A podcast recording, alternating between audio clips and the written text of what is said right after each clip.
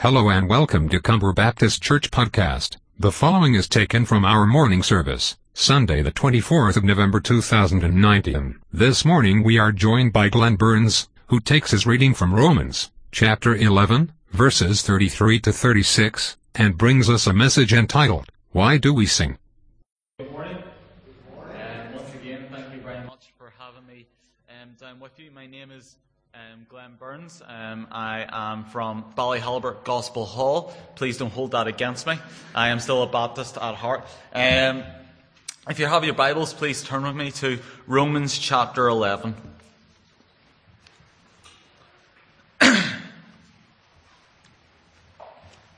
My first, I'd like to apologise for any coughing and spluttering I might make um, throughout this. Um, I have been suffering with um, the dreaded and accursed man flu. Um, and one thing I'll always say um, to get women on my side, because women always like, don't be such a big baby about this, is that it is scientifically proven, and if you start anything with that sentence, people will believe you. It is scientifically proven that women um, have a stronger internal immune system than men do. That's a fact. So women are able to handle these things much better than men are. So men, we now have a valid excuse why we struggle with these um, afflictions in our lives. Um, Romans chapter 11, we're only going to be reading um, four verses, uh, beginning at verse 33.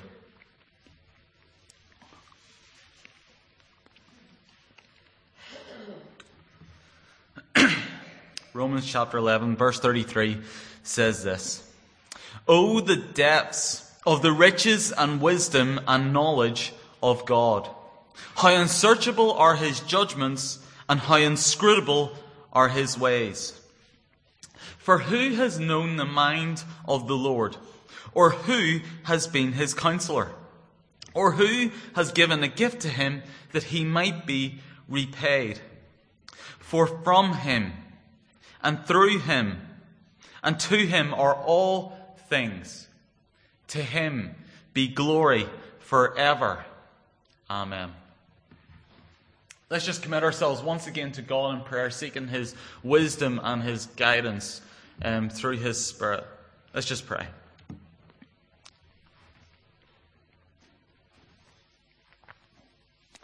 Lord God and Heavenly Father, we thank you that when we come before you in prayer, that we are not um, rambling off um, and muttering words that are bouncing off the ceiling.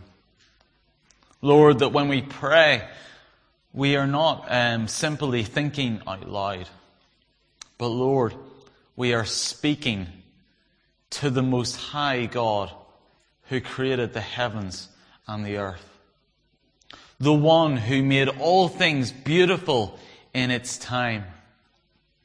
And Lord, you made us in your very image. Lord, when we consider the works um, of your creation, all the things that you have made, Lord, who are we that you, that we are mindful of you? Lord, who are we that we should be able to bring our praises before you here this morning. And yet, Lord, you made us in your image. You made us a little lower than the angels. You made us so that we could know you, so that we could worship you, so that we could praise you.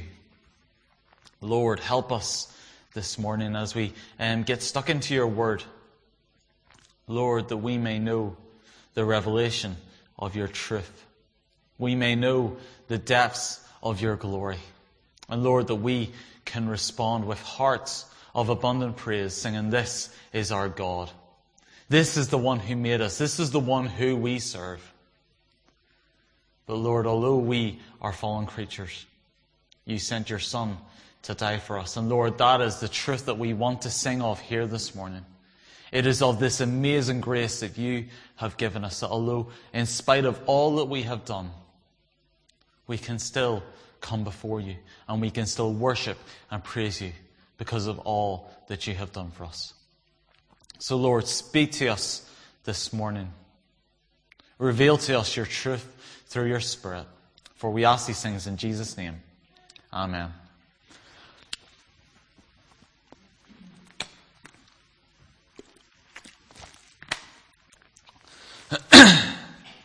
so, as I mentioned there when speaking to the kids, that um, prior to um, going to Bible college, I um, was um, beginning a career in music. And um, unfortunately that fell through, but um, I have never lost that passion for music that I had. And it's interesting that when you look at some of the greatest songs in pop- popular culture today, um, that have came through through the expression of musicians and songwriters, they're able to convey their emotions through the state of the culture around them. Let me give a few examples here. And I'm going to take three examples, um, all from the 70s. Um, I would pretty, probably call that the greatest time that um, popular music has ever known, even though I am a child of the 90s. Um, for an example, Bob Dylan's A Hard Rain is Gonna Fall. And Bob Dylan wrote that song um, through his fear of the Cuban missile, missile crisis. And later that song was then used to display um, his emotions about the Vietnam War and how he really felt about it and the truth that wanted to be revealed from that. And let me give another example here. Simon and Garfunkel, their song The Sound of Silence, which I'm sure all of you know very well. And Paul Simon actually wrote that song when he looked at the culture of, um, of celebrities and fandom and this fear that was being made out of it. And then lastly, Don McLean's American Pie. He saw this cultural shift in music from the 50s, and particularly in 1959 when he saw it as the day the music died, to the 60s and 70s. And Don McLean was longing for that nostalgia of a simpler time, not just in music, but also in his life. You see, music is a gift. It is something that has been given to us by God. And we can enjoy music today. And in that enjoyment of music, we are able to find something that resonates deep within us. It connects us to a deeper emotion, perhaps. Now, psychiatrists will say um, that whenever your thoughts are in deep alignment with your moral conscience, and um, whatever you hear, you believe it to be profoundly deep and true, you will get the sensation of hair standing up, maybe on the, on the back of your arm or in the back of your neck. It's that cold shiver that you might feel. And we seem to get that feeling most through art, and most particularly from music. And as we come here every Sunday morning, every Sunday evening, we sing hymns and spiritual songs. But why? What is the point of all our singing? Do we sing simply to make ourselves feel better? Are we doing it to convey a message? Or is there something deeper, perhaps, to our singing? Well, as we look at the book of Romans here, and um, what I will, say about the book of Romans is that the book of Romans is an incredible um, message. Paul's message here for his readers and his listeners is simple. It's all about the gospel. Romans is a revelation of God's righteousness both in judgment and salvation through the gospel of Jesus Christ. And we see all of this culminating in the cross of Christ, where God judges sin and also manifests his saving mercy. And Paul talks about all of this in tremendous detail throughout Romans 1 to 11, beginning with God's wrath against all unrighteousness. Unfortunately, that unrighteousness is on all people. And because of this, unrighteousness, all of us fall short of God's glory.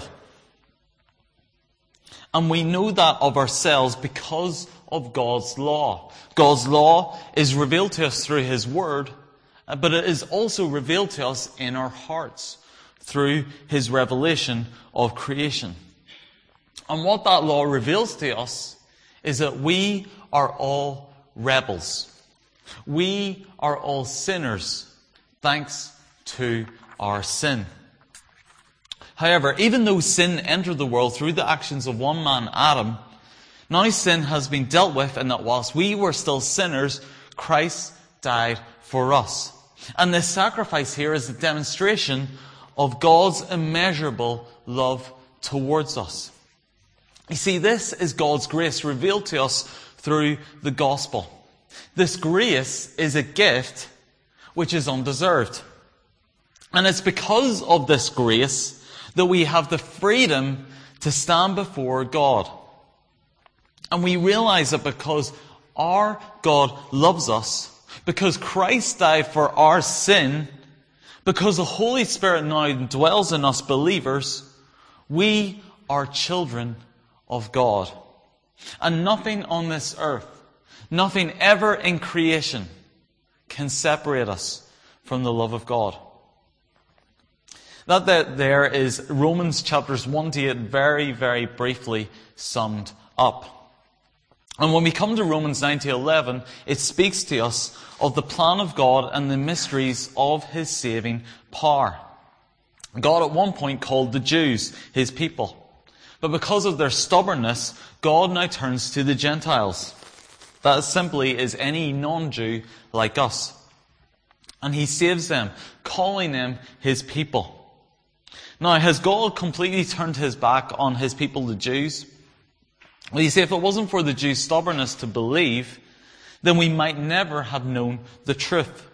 And Paul, in his wisdom, suggests that this happens so that God, in his saving power, can fulfill the purposes of his original plan. So that people from every tribe, tongue, and nation will be saved and worship the name of Christ. You see, it's this wonderful mystery that Paul unfolds for us, not just in chapters 9 to 11, but also in chapters 1 to 8, that leads to Paul being compelled to burst forth in song and giving us this doxology here in verses 33 to 36. This doxology, which word literally means praise or glory in words where Paul here is praising God with all his heart and giving everything because of all that's been said.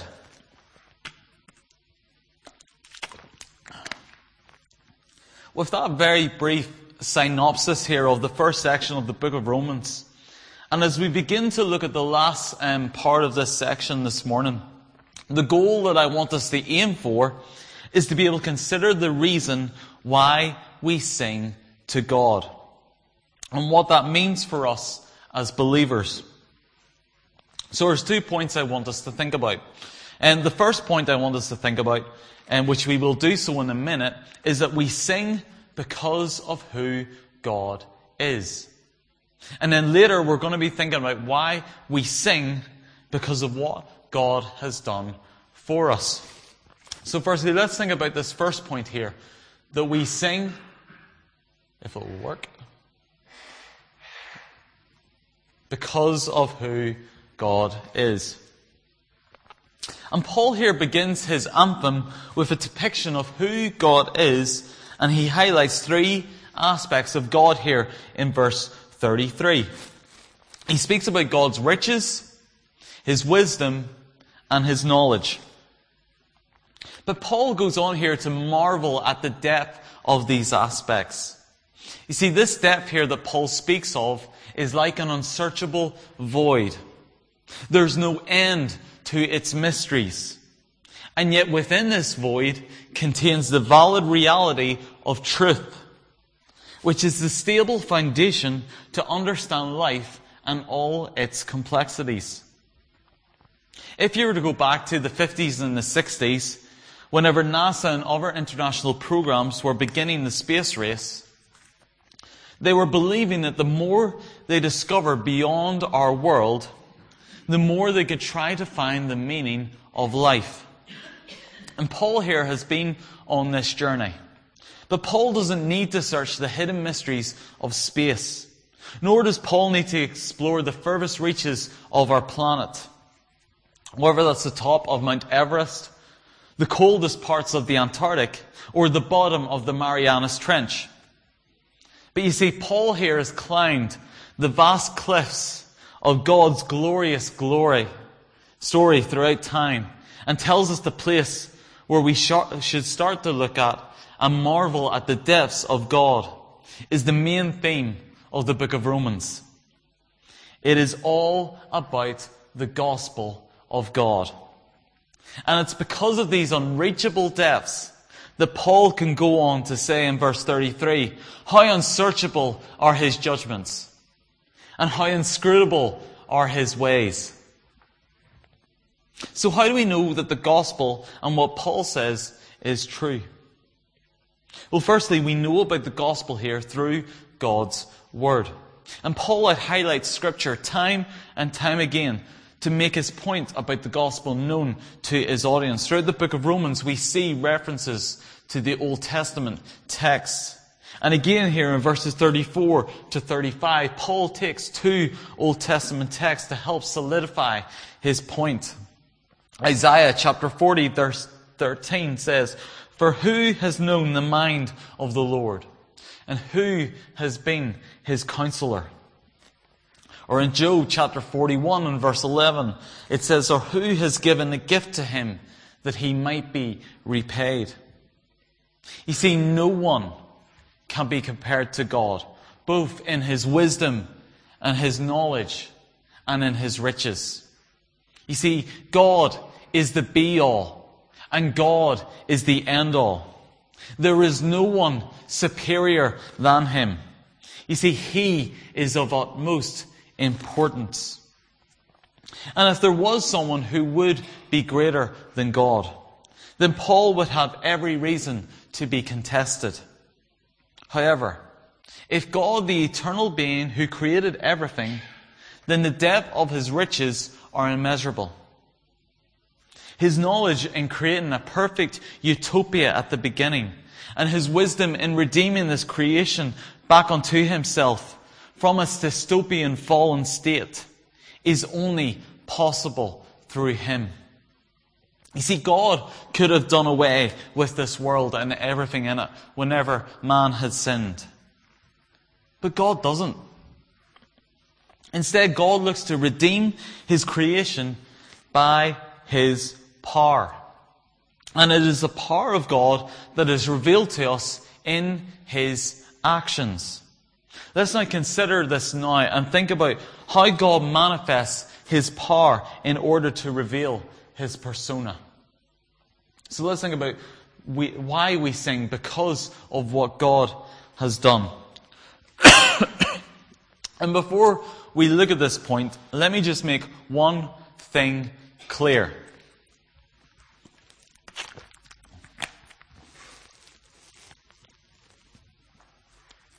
The gospel is not just a personal thing for us. The gospel is not about us. The gospel is about God. And the gospel is the unveiling of God's power in his actions for the purpose of redemption of his creation. Verse 36, it says this, For from him, that's God, and through him, and to him are all things. And where we fit into this is that we are part of His creation.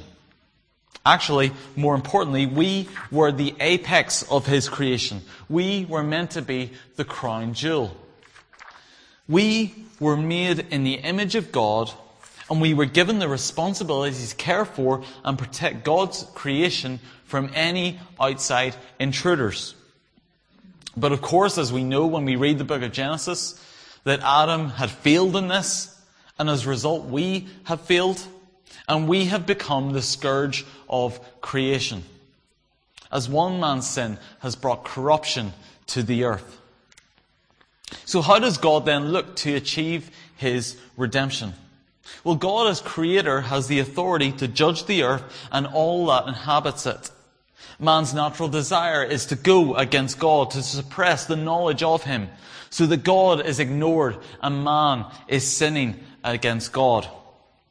And God, seeing His created beings, seeing His people, He declares them all to be unfit for His glory, for they refuse to acknowledge Him as Lord. And God, in His knowledge of all humanity throughout the ages, could have dealt with them all swiftly wiping them all out from the blackboard and starting all over again. But God doesn't do that. God instead sustains his creation by his abundant mercy. Every breath that we breathe in, it is not simply because we have the capacity to breathe air from which we are supplied oxygen for our bodies to live, but every breath is a mark of God's mercy towards his created beings who have sinned against him and have rejected him as Lord. So, how can we find a way out of our sin and a way to God? Well, in Romans 3:23 it tells us that all have sinned and fallen short of the glory of God. But it goes on to say in verses 24 to 25, and are justified, that is to say, made right by his grace as a gift, through the redemption that is in Christ Jesus, whom God put forth as a propitiation by his blood to be received by faith.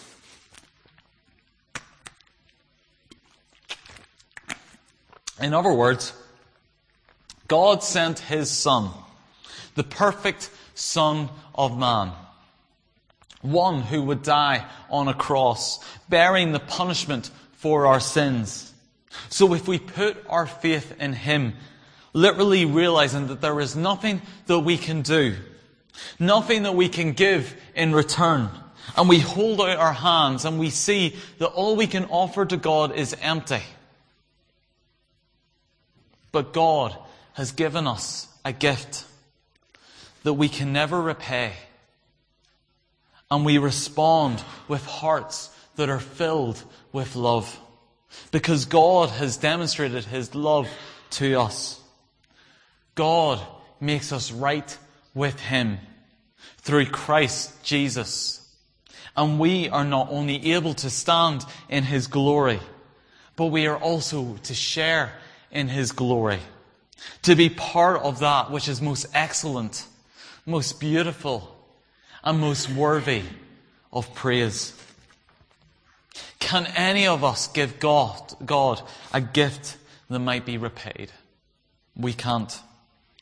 Can any of us stand along God and question any of his motives? Well, seeing what he has done for us, we dare not because we know our true nature. But we begin to see the depths of his wisdom and knowledge. And we share in the depths of his riches through his glory. And we realize that everything is because of him. Look at this um, garden here. This is a picture of um, the, the fountain here in the, in the middle of um, Bangor Castle walled gardens. And this fountain here, um, imagine this fountain is the source from which all of the garden gains its life. It is completely central to the garden. Now, if someone was to remove the fountain, to uproot the fountain from its foundations and take it out of the garden. In one sense, it would enhance the beauty of the garden, for you would no longer be distracted by the fountain. You would begin to see the beauty of all the flowers and the trees around you. But the problem is this. If that fountain was to be the source of life, those flowers and those trees would not be sustained for long. Eventually, they would die. Eventually, they would cease to exist and they would no longer be beautiful, but they would be decrepit and brown and ugly. However, the point of the fountain is this it is not just to bring life, but is to be the centerpiece which ties the entire garden together, to give it life, and also to be the very foundation, the very source of the garden. And it's the same with us. God created us in His image. But we were not created to be the very centerpiece of creation.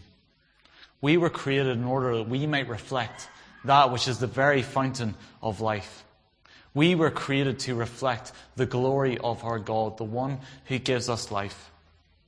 And if we were to take God from the very foundation, the very center, not just of our lives, but of all of existence, then we have a problem. Because life would cease to exist. Life would cease to have any point in it. Life would be meaningless. But because God is the very foundation, God is the very source of all life. Because, as Paul says here in Romans, it is only through the gospel of God that we are able to have this life. God is the fountain and the source and the centerpiece of all our praise. To him be glory forever and ever. Let's just think about a few points of application as we have thought about this passage here together. Firstly, as we, as we reflect on these truths, as we meditate on Scripture, and we think about the big picture of the gospel here this morning, well, the more we read God's Word, the more we gather every Sunday morning and hear God's Word preached to us, the more we come to know God as we dig deeper and deeper into His vast riches of wisdom and knowledge. But not only that, when we read Scripture, we are reading about the one whom God sent to be His glory on the earth. In the same way that Paul closes his doxology in verse 36, Paul uses similar language here to speak of the one who is reflected, sorry, throughout the Word of God. He says this in Colossians, He is the image of the invisible God, for by Him all things were created both on heaven and on earth. And He is before all things, and in Him all things hold together. For in Him all the fullness of God was pleased to dwell and through him to reconcile to himself all things, making peace by the blood of his cross.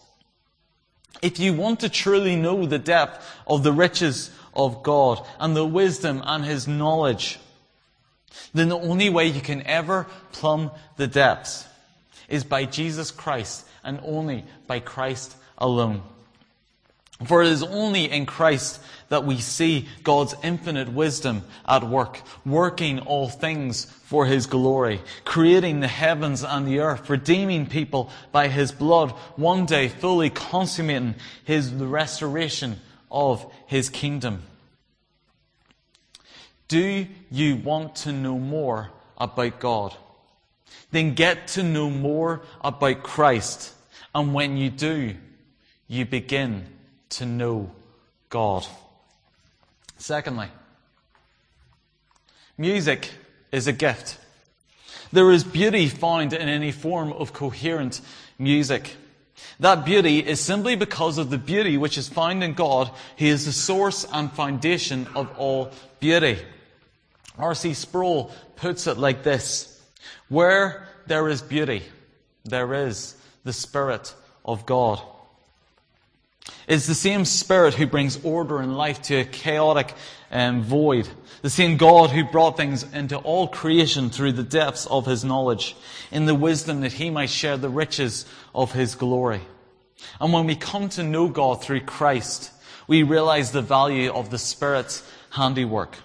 Just as the Spirit hovered over the face of the waters in Genesis 1, the Spirit also works in our lives, transforming us to be more Christ-like. Paul continues on in Romans 12 to say, Therefore, because of all I've said to you up until this point in Romans chapters 1 to 11, therefore, present your bodies as a living sacrifice, holy and acceptable to God, which is your spiritual worship.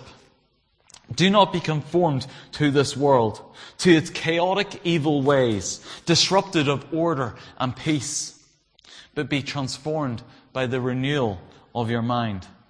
This renewal which comes from the Holy Spirit sent of God by Christ, in which by testing you may discern the will of God, which is good and acceptable and perfect. Music alone is not worship. Singing is not just worship. But in music, we have an opportunity to express and feel the beauty of God for who He is and what He's done. And every time we witness order or harmony or symphony, that in itself is bearing witness to the character of God. In ourselves alone, we have nothing to bring to this. We have nothing to offer. Our art, our music, our creative expressions, all of it comes from God Himself. It is the overflow of the truth in the gospel resounding from our hearts. And we respond, telling ourselves, those around us, and God Himself of what He's done. As Paul says in Ephesians, we are making melody to the Lord and giving thanks in everything to God the Father in the name of Jesus Christ. It is our acceptable worship to God because He has given it as a gift so that we may both enjoy Him and His glory. The more we consider who God is through His Word and consider what He has done through His knowledge and wisdom in our lives, the more we see His glory. And in return, we respond being lost in the depths of His riches in wonder, love, and praise. Let me just finish with this um, story. There are many songs that we sing in church that speak to us, particularly when the words resonate so strongly that we cannot help but stop and marvel at God's glorious and wonderful grace. Just last week, um, in my own church in Ballyhalbert Gospel Hall, we were um, one of our elders was leading worship, and just as we began singing um, one of the songs, um, he immediately stopped the band and the music, and he says that what he was singing just hit him like a brick wall, and he called us to ponder on these words: "Wonderful grace that gives me what I don't deserve." Pays me what Christ has earned and lets me go free. Why do we sing? Well, in light of God's amazing grace shown to us, we are brought into the mandate of all creation. The heavens, the birds, the flowers, the trees, even the angels. We sing from the bottom of our hearts by grace, declaring the glory of God. Romans 11:36 For from him and through him and to him are all things. To him be glory forever and ever. Amen. Let's stand